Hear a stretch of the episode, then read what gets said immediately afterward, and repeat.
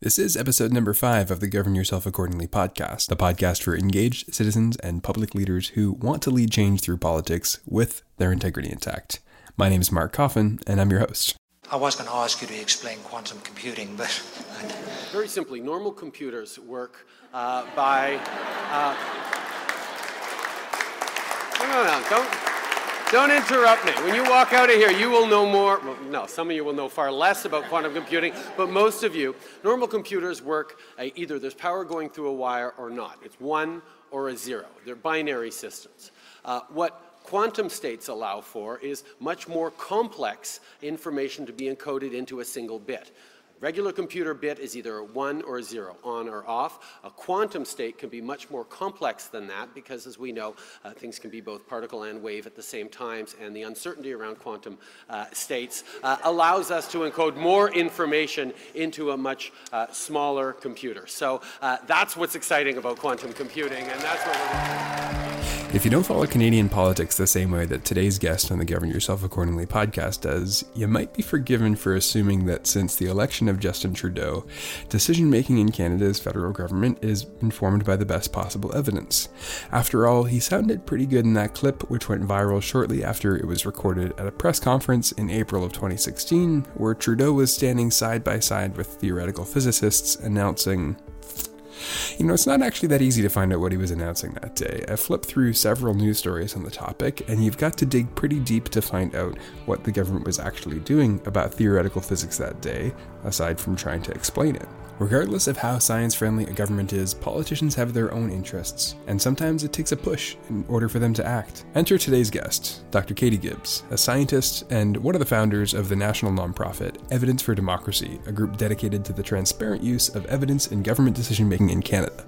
Evidence for Democracy, or E4D as they call themselves, was a movement launched in 2012 during the time when Stephen Harper was Canada's Prime Minister, the head of a government that was well known for ignoring evidence, muzzling government scientists, and burying their research. When we first started, it was very much an outside game, and pretty much only an outside game because the doors the doors were shut. And so now it is a very different type of work, especially recently. We've been doing a lot more of that inside game. You know, it's often less public and the doors are open. And so now we're we're we're learning and figuring out how to sort of play that game. On today's episode, we'll talk with Katie Gibbs about the outside game and inside game of advocacy, why it can be tougher but better to be playing the inside game, some of the challenges in her work, and whether evidence and democracy can be compatible like a lot of kids, I really loved animals and endangered species. And so I very much like went into science because I wanted to save all the endangered species. Um, very lofty goal. And uh, so I think it was a you know a little bit different than why a lot of people go into science. Like I I loved science and was passionate about it, but I was always interested in science as a vehicle for informing policies and making good decisions. And you know, I guess when I started my thesis, when I started my PhD, I I thought that that was actually kind of how it worked. You know, I thought that the scientists um, asked questions and produced results and, and answered questions, and then the policymakers, you know, used that information and made decisions accordingly. Hmm. And mm. pretty pretty yeah pretty pretty naive right and i pretty quickly uh, realized that that's not at all what actually happened and that you know really most most of the science was never seen much less used by anyone much less policymakers and hmm. so i i think you know pretty early on i i got interested in that question of so if policymakers aren't making decisions based on the science, what are they making decisions based off? And I got really interested in those questions of how do you influence decision makers, which ultimately comes back to how do you influence the public. And so I, you know, did a lot of volunteering on mostly sort of environmental type campaigns. And I did a lot of polit- political work in my spare time while I was working on my right. thesis. So mostly mostly with the Green Party.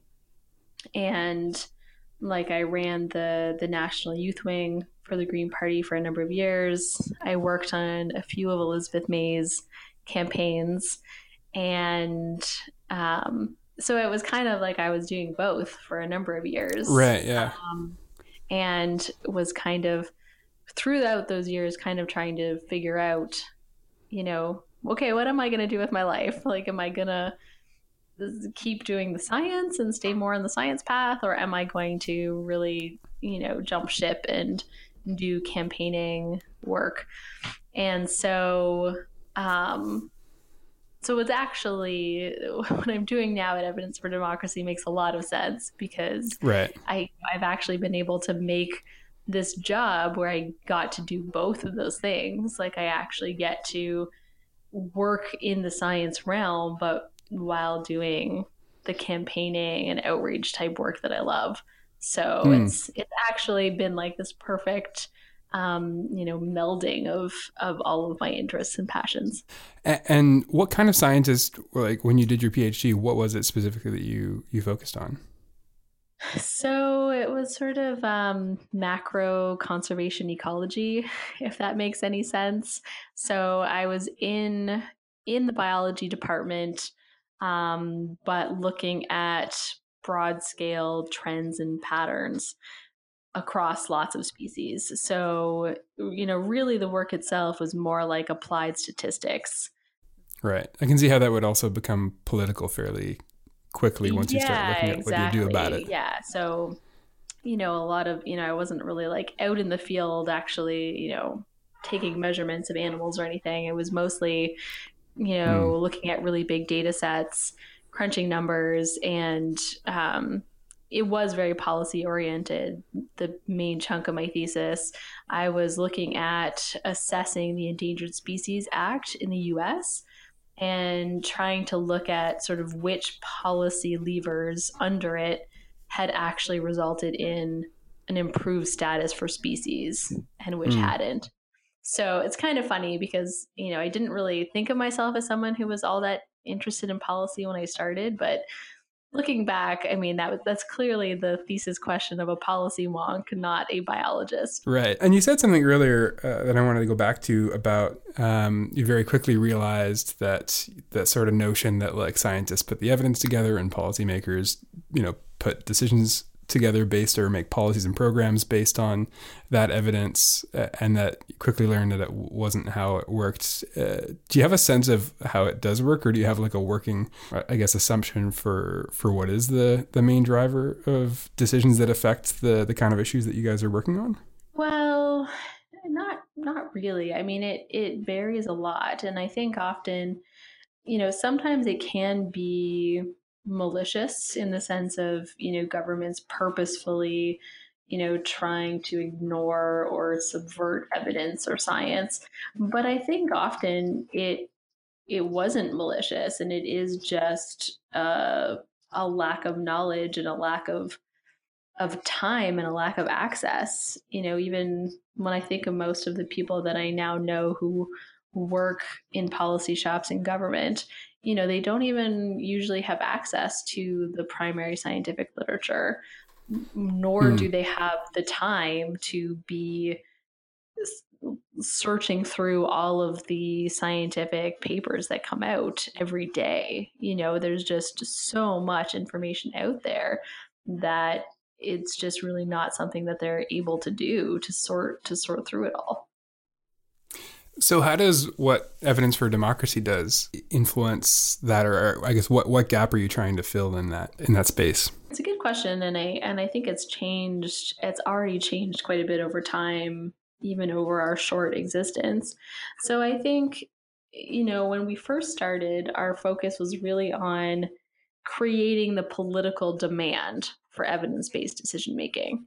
Hmm. And mm. I sort of see that as like the first step is, you know, first you have to have governments that actually want to use evidence and then but that's not enough on its own even once you have that then there's still a whole bunch of other you know some of these other problems that i've kind of touched on of how to actually make it happen is a lot harder than mm. you might think it is. And so, but certainly, you know, when we first started in in about 2012, 2013, under the Harper Harper government, we were very much focused on that step one create the the political demand for evidence-based decision making and so you know that was very much um, that very much involved getting the public media and science community to be talking about these issues and particularly getting scientists to be outspoken advocates for the role of science in government decision making mm. and um, you know, we were quite successful in getting that um, on certainly on the media's radar and on the political agenda around the last election. And so, eh, you know, we've had a new government since 2015, and now, in the, for the last little bit, our work has shifted more to those questions of how do you actually make it happen, and that's that's actually you know probably a lot harder question. It's, mm-hmm. it's a bit more fun and and juicy and we do you know sort of more work now like working with government and working with the science community and and trying to actually figure out how to sort of make those bridges. And I'd uh, be curious to know a bit about sort of like the the change in tact you've had to make between the transitions from the two from the old Harper government and the new uh, Trudeau mm-hmm. government because my sense was, and kind of observing some of your work and just generally paying attention to politics, is that there simply wasn't the appetite under the Harper government for evidence in uh, policy areas that they had already had, you know, an ideological position on.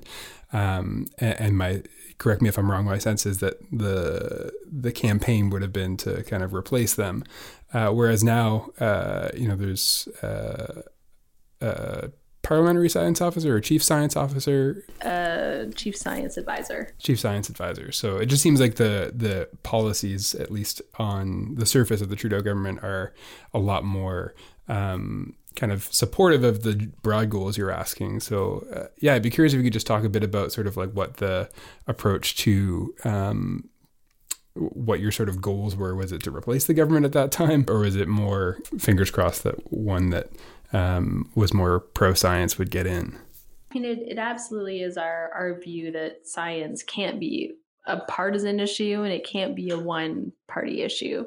Um, so, you know, it's not like we were explicitly trying to get the conservatives out of government, but we were trying to have a government that we could work with. And the hmm. reality hmm. was that under the Harper conservatives, you know, the door was very much closed there was no you know there was no working with them on any of these issues and mm. um, so the work then you know often when you're talking about campaigning you distinguish between sort of that outside game versus an inside game you know the right. outside game is sort of like mostly targeting the media and causing a stink and the inside game is you know working with decision makers and trying to find solutions and get things done Hmm. I mean, that's a very, um, you know, that's a very rough overview. There's a lot more to both of those. But hmm. um, when we first started, it was very much an outside game and and pretty much only an outside game because the doors the doors were shut. So the work was around really mobilizing scientists and the public and elevating this issue in in the media and in the public. Um, and we certainly tried to work with government and right. put in meeting, meeting, requests and never got very far. Um, so we did do some work at the time of, you know, trying to approach the other parties. And so, you know, even that, it wasn't just by chance that we got another party that does at least on the surface care about science and evidence. You know, we did a lot of work targeting the opposition parties while Harper was in government, hmm. you know, really trying to sell them that this was an issue that they could take up. Hmm. And, you know, that was part of, you know, once you've sort of created enough of a of a buzz in the media and gotten enough, you know, shown that you have sort of enough public support on your side, then we were able to get these meetings with the liberals and the NDP and the Greens and say, you know, look, this is this is a big issue. The public cares about it, scientists care about it, and are going to be vocal about it going into the next election. You know, you can use this. You can come out right with some strong science policies and strong support for evidence-based decision making.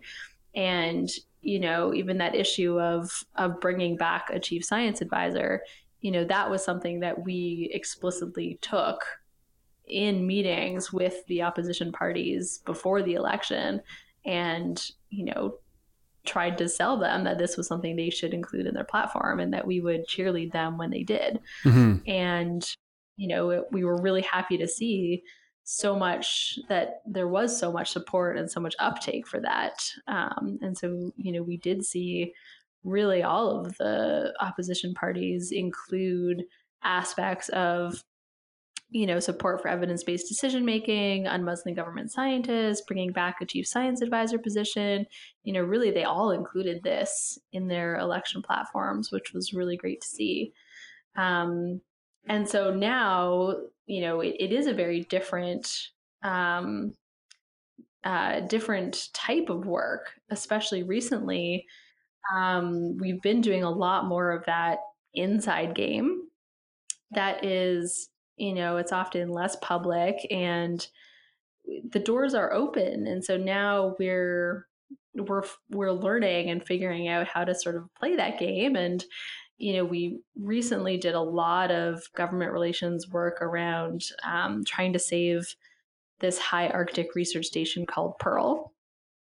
And you know this was our, our first time doing like really detailed lobbying and it involved meeting with you know, political staff in um, the science minister's office, in the environment minister's office, in the PMO, mm. also meeting with staff in the bureaucratic levels of the different departments. And so there there really is a lot to it. It's it's complicated and it really kind of is a is almost like a game of, you know, trying to figure out all these different relationships and interpret what all these different um, you know different people are saying from different levels and trying to figure out what it all actually means versus what they're saying and, and how to use that information. And so um, it was it was really interesting. You know we definitely learned a lot and it was you know it's a very just a, you know completely different work than the kind of work we were doing a few years ago. Right the outside game stuff. Mm-hmm.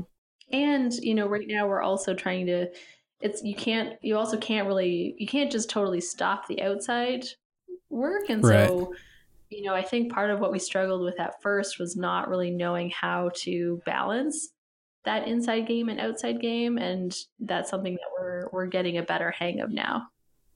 Yeah i know the talking to other groups that were um, maybe not necessarily explicitly um, anti anti Harper or anti conservative, but you know when you look at their policies and look at what they're advocating for, um, nothing really aligned. They found that you know when the new government came in, there was sort of like a drop in in public support and a drop in donor support in some cases uh, because people had this sort of um, probably a false presumption that like now that you know the the government we didn't want is gone there like there's no problem anymore. And uh, but i think what the people who are actually kind of on the ground like you doing the work are realizing is that like yeah it's it, we still need the still need the support still need you know to be there. It's just the like you said i love the language of outside game versus inside game because it really does shift to that because they've got their own priorities too. Yeah and you know especially um, when your when your donors are the public like it's harder to it's harder to write that really like captivating fundraising email hmm. talking about your inside game. You know, this is something we've kind of struggled with over the past few months of like, you know, you have like a dozen meetings in a week and, you know, and get the sense that you really are like elevating your issue to high levels in the PMO, which is, you know, what any campaigner wants. Right. Which is great. But then you're like, how do I write a fundraising email about this? You know, you you can't really.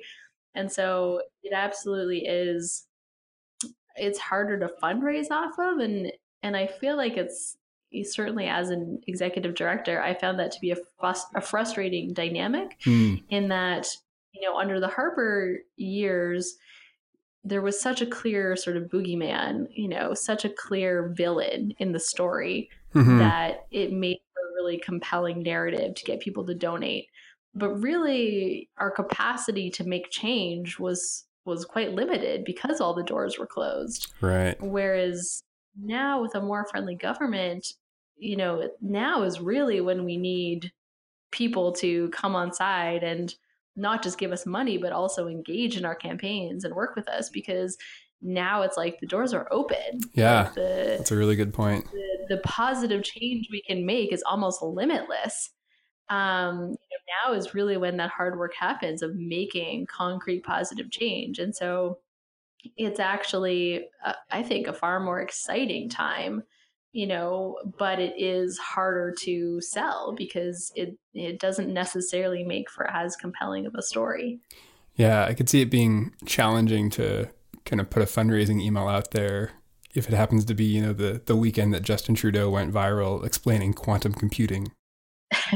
Yeah and you know we've really been trying to make that case like like how i've just sort of put it that you know yeah, the you know the sort of like villain of our story is gone, but now is when we have this amazing opportunity to make positive change, and you know I think um, certainly for our cause, um, and I think I'm sure this also affects other NGOs working in Canada that you know I think Trump being elected in the U.S. was a really good um, reminder here that we can't take any progress that we currently have for granted. And mm-hmm. you know, we've certainly used that as a, you know, as a warning of why we have to do everything we can now to make sure that we are we're not just saying oh, okay they're good they like science they've got it to, but we right. have to actually go further and make sure that we're making the kind of very specific concrete changes that will be hard for any potential future governments to undo. hmm No, that makes a lot of sense. Are there other challenges that you've run into along the way that have been either, I guess, things you're currently grappling with or, or things that you might have learned from along the way that could be uh, helpful for some of our listeners? I mean, there's so many. I, you know, I think, I think part of the biggest challenge is just like constantly persevering. I mean, it certainly running a small NGO is not it's not easy and I think it can often always feel like there are, you know, every day there's more challenges, both like challenges on an organizational level of, you know, usually funding and just not having mm-hmm. enough resources and then also the challenges in the in the space of you know you look at all of the all of the problems and you want to fix them all and you have such such tiny resources that it seems impossible and i think you know i think just having to sort of like get up every day and deal with that that big challenge is mm. is you know makes this a hard you know a, hard profession a hard career to be in. Mm. um and so i think you know certainly that i just i don't know i don't have any answers. It's it's not easy. And i think you know i i talk a lot with other ngo uh, like executive directors especially of you know fairly small ngos and it is a it is a hard job. And i think it's okay for us to to say that. And hmm. talk about it and pat ourselves on the back for continuing to do it day in and day out. Yeah, no, I, uh, as a executive director of a small NGO as well, I totally hear that. I find it helpful to look at NGOs that I know are of, of similar size that are doing less and use that as sort of inspiration and motivation to keep going.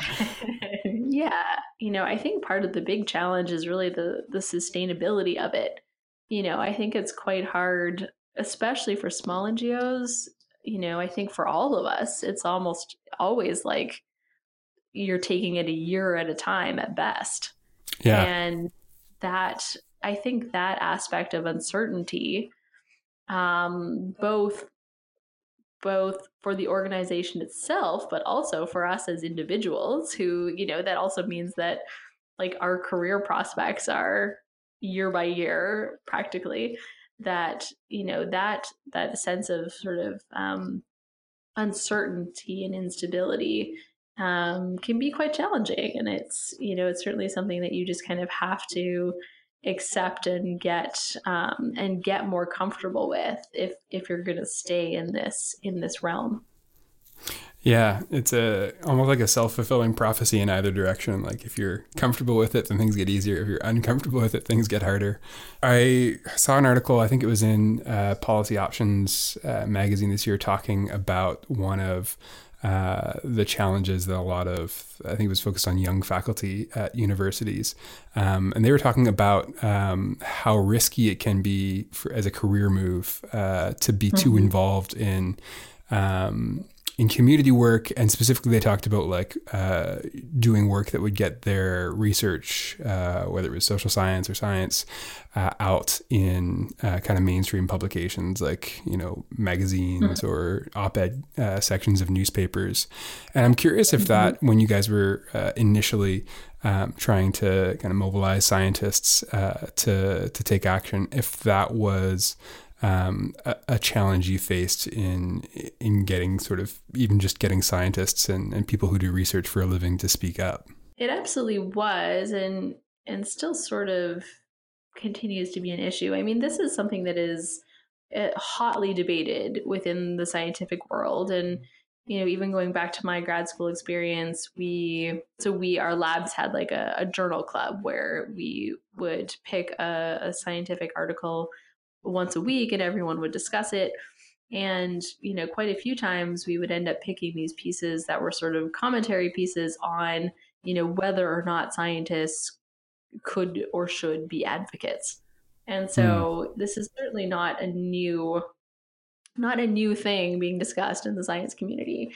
And you know, I I do think I mean, for one, personally, my personal view is that that idea is ridiculous. You know, I think, um, you know, and one of I remember being at a scientific conference and a very uh, a very famous um, biologist, um, Stuart Pimm, you know, said that he how he interpreted his job as a professor was not just he didn't interpret it as limited to teaching undergraduate students he interpreted his job as a teacher and the part of his his role as a scientist and being a teacher was to teach the public in mm. in the broadest sense and you know that's very much how i interpret the job of a scientist you know almost almost all of the scientists in in in Canada and around the world the vast majority of them are publicly funded. They're funded by taxpayers. And so, yeah. you know, I think they, you know, not only should they be, you know, encouraged to communicate more broadly, I think it should actually be a requirement. It should be required and expected as, you know, part of of being paid by the taxpayers is being expected to communicate your work back in those public channels and not just communicating your research in very limited ways to other academics. So, you know, I I have never, you know, really understood that argument. And I think mm-hmm. you know, that argument also sort of stems from this idea that scientists somehow have to remain like impartial and unbiased. And I think that's also flawed logic. You know, scientists are people, they're humans, they have biases. All humans do. And science itself, um, you know, is supposed to be a method of producing unbiased information. And it's not perfect. It's just sort mm. of, you know, like democracy, it's just the best system we have for producing unbiased information. But the reason the reason it works is not because scientists themselves need to be unbiased. It works because of the scientific method and peer review is supposed to right. you know be able to counteract any potential bias in the individual and produce this information as a result and so you know i i just i also disagree with that whole sense of of scientists themselves somehow needing to remain, you know, impartial, impartial, and, and sort of removing mm. themselves from discussions. Um, so, so that said, these arguments still do um, still do happen, and but you know, I find I do find that that the sentiment is changing a lot with younger scientists, and you know, I think of a especially during the Harper years, there was a lot of fear within the science community. That you mm. know, it was it was actually a bit frustrating at the time because it was more younger scientists who were speaking out, and a lot of the you know tenured, um, well-established professors who, um, you know, you'd think were in a position to speak out, they often weren't. And they were the hmm. ones hmm. who were sort of more fearful. Um, and yet, you know, I think I look at Diane Orihel, who she really led the campaign to save the experimental lakes area. Um, did she just did like an absolutely tremendous job and basically like put her um, thesis on hold and became a full-time campaigner to save the mm, ELA wow. and, and was successful. Um, so you know, I, I there really were a lot of younger researchers, especially who, you know, maybe they did have that fear, and you know, certainly when I think back to some of my conversations with some of them, that fear was there, but they were willing to speak out anyway. And you know, I think now especially we're you know in 2017 we're almost five years past that you know seminal sort of death of evidence rally where scientists really got outspoken and you mm. know what so many of the scientists who were outspoken they have either continued or gone on to have very successful traditional science careers hmm. and so you know i almost look at that as an experiment of Right. You know, okay, scientists did speak out, and what happened? Did they lose their credibility? No.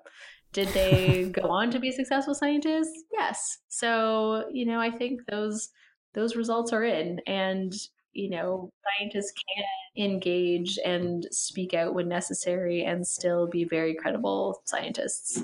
Hmm. That's interesting. Yeah, I mean, it's uh, a career path that I don't know enough about personally to to fully understand if those, you know, how prevalent those attitudes are. But uh, it's good to know that people who are speaking out are still doing good science or are still able to be employed doing good science. I wanted to ask. Uh, so this is a question uh, that I wrestle with a lot. Um, uh, I guess there's nothing inherent about democracy that's like there's nothing about it that demands evidence necessarily. Or at least this is my assumption. I'd love to hear your take on it. And there's nothing. I mean, even just looking at the United States, there's there's nothing that prevents uh, folks who are um, you know completely uh, not interested in uh, in the truth, uh, let alone you know detailed evidence and uh, studies and, and more complex forms of information from from running and winning in elections. If you look at most societies, we measure them on the basis of are they democratic? Do they promote the free exchange of information? And do they make decisions based on those things? Um, and I'm just kind of curious if, if you've given thought to that, that sort of like, especially with, you know, being in, I hate, I don't really like the term post truth era because I just feel like it's yeah. become a buzzword, but it, it does seem like uh-huh. there's some trends that would suggest that people who are good at collecting information and people who are good at kind of putting it out there, um, kind of like you said, is one of your learnings early on, is like it may not be as powerful as we think it is. And I think in many ways your organization is addressing that by, you know, doing a lot of the hard work to push evidence in front of the people who are making decisions. But I'm just curious if if that's a kind of a dilemma that that you wrestle with as well. Yeah, I mean it's it's a good question. It's almost sort of like you know you're asking is there evidence for democracy, which is kind of funny. And I mean I think you know, for me, where there really is that link to democracy is around the the transparency of mm.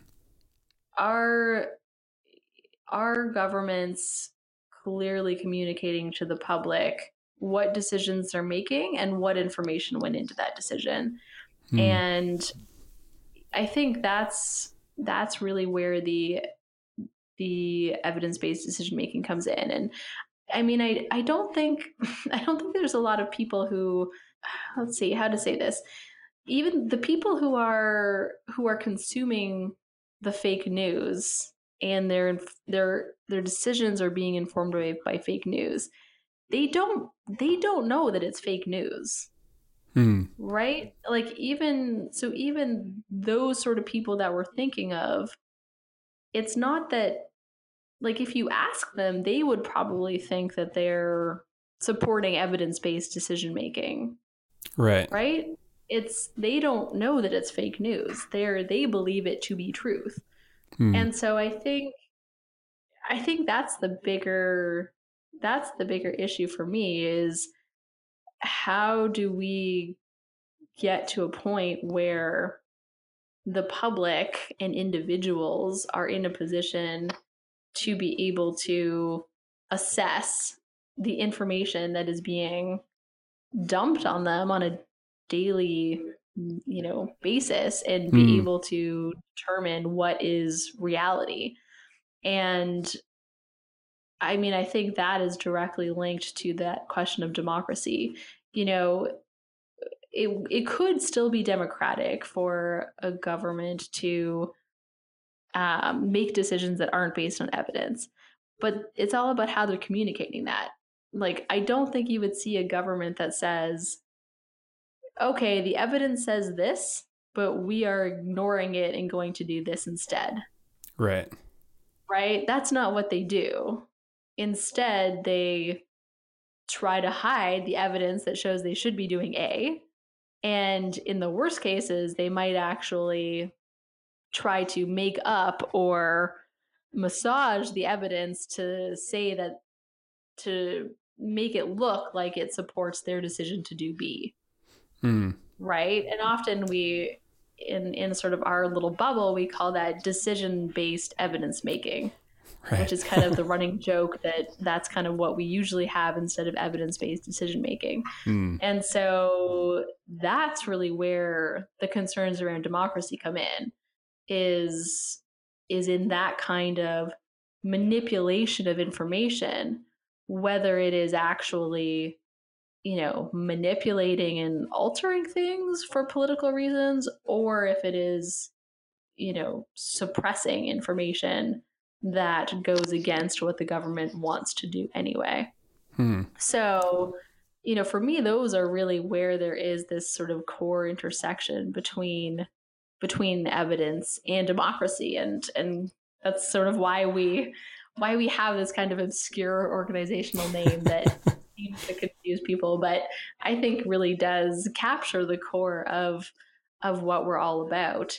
Um, yeah, I'm not Yeah, I sure mean, if it's- those rambles answer your question, but Well, no, it's helpful. I mean, it's it's one that I uh, think of from time to time, and I think it, it comes from. We have a course at Springtide uh, that a woman named Sarah Thompson comes in to teach from time to time called Deep Democracy, and one of the bases of it is that it's a leadership model and leadership framework that is not based on the presumption that the people you are trying to lead or influence will make rational decisions and will respond to your actions and behaviors rationally. And I think um, another way of saying that uh, I've heard has been that sort of humans make decisions emotionally and then we justify them rationally to, you know, sell them to other people or to uh, convince other people, which sounds somewhat like uh, decision-based evidence making. It's a it's a ongoing kind of question that I, I've been asking myself and uh, other people who I think might have a piece of the answer, like yourself, that uh, Yeah. of you know if that's present at the individual level, like just between me and you know whoever it is that I have to justify the decisions in my life to, um, what learnings are there at the societal level for uh, how we go about sort of repairing democracy and, and the things that we see is wrong with it. I mean, one thing I've been thinking a lot about lately as well is sort of like I think in most in most cases there is sort of the overlaps between what I see as like sort of two two separate movements happening right now. One is sort of like this, you know, deep democratization of government and how we make decisions and sort of this sense that if we utilize, you know, new digital tools, we can really put decision making sort of tangibly back in the hands of the public you know for that sort of Mm. very very deep democracy but then there's also this movement pushing for evidence based decision making and sort of, you know, are we are our decisions being informed by experts and by evidence and i think most of the times those things are on the same page and and those movements are moving in the same direction but i think what is potentially really interesting is you know what do you do when those things contradict each other and you know i think of sort of one example is um, you know, there's been some municipalities that where uh, the public has pushed back on the use of fluoride hmm. in in the water system. You know, sort of saying using very um, um, not science, right. not evidence, and using you know various sort of um, uh, I guess you could say alternative facts, and you know using this sort of like uh, fear mongering um, to you know sort of scare people that you know this fluoride is is poisoning them mm. and shouldn't be in our water. And they've been successful in some municipalities in getting um, them to stop using fluoride in the hmm. water. Mm. And you know the the science community and the dental community are you know sort of shocked at this, and all the experts are sort of saying. What are you doing? There's so much clear evidence that that fluoride is effective. So I think it's, and I mean, that's just sort of one easy example, mm-hmm. but I mm-hmm. think, you know, as we move into the future, it's going to be really interesting to see how those two sort of separate movements, you know, work together and, and what happens when they, um, when they clash. It sounds like you, you, you were kind of just like curious, wait and see. No, no predictions. Yeah, I'm not I'm not pretending to have any to have any answers, but I mean I think this is also why we feel that you know raising the bar of science literacy among the public is so important mm. and having scientists communicate to the public is so important so that ideally you don't have you know i'm i'm hoping that that uh, sort of avoids more potential conflicts between those those two movements. Well, let's hope you're right. Katie Gibbs, thanks for making time for this conversation. Yeah, it was great. That was this week's episode of the Govern Yourself Accordingly podcast. Thank you so much for tuning in. Govern Yourself Accordingly is a podcast produced by Springtide. We're a Canadian charity committed to helping listeners everywhere lead change through politics with their integrity intact. You can find us at springtide.ngo, follow us on Facebook, facebook.com slash springtideco, or on Twitter at springtideco. You can find me on Twitter at Mark Coffin.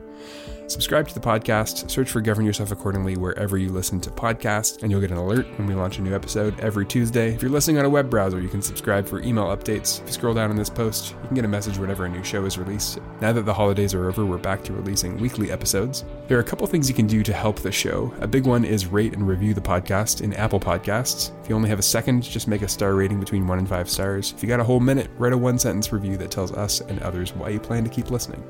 You can share this podcast on Facebook Facebook. You can find an easy to share link at springtide.ngo slash GYA, followed by the show number. In this case, that's episode 5, so springtide.ngo slash GYA5. Better yet, if you thought of someone in your life during this conversation who might appreciate hearing this message, why not just send them that link directly? It's always nice to be thought of, so I'm sure they'll appreciate it.